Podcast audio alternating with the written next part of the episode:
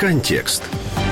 За даними СБУ, інформацію про провокації підтверджує у тому числі листування, вилучене з поштової скриньки радника президента РФ Владислава Суркова. Операція включає в себе проведення масових акцій протестів по Україні. Безпосереднє керівництво і реалізацію цього плану здійснює його перший заступник Ардзімба. А контакт з політичними рухами в Україні, окремими громадськими організаціями, задіяними в акціях протесту, як правило, на осліп або за певну винагороду здійснює громадянин Вірменії Мартиросян. За даними СБУ, мета плану організація дострокових парламентських виборів в Україні, щоб привести до влади і посилити Росію російські сили у новому парламенті, виключно з перспективою ревізії європейського курсу і зміни зовнішньополітичного вектора України. За даними спецслужб, вже розгорнута активна орієнтація у соціальних мережах, яку російські спецслужби активно використовують на території України.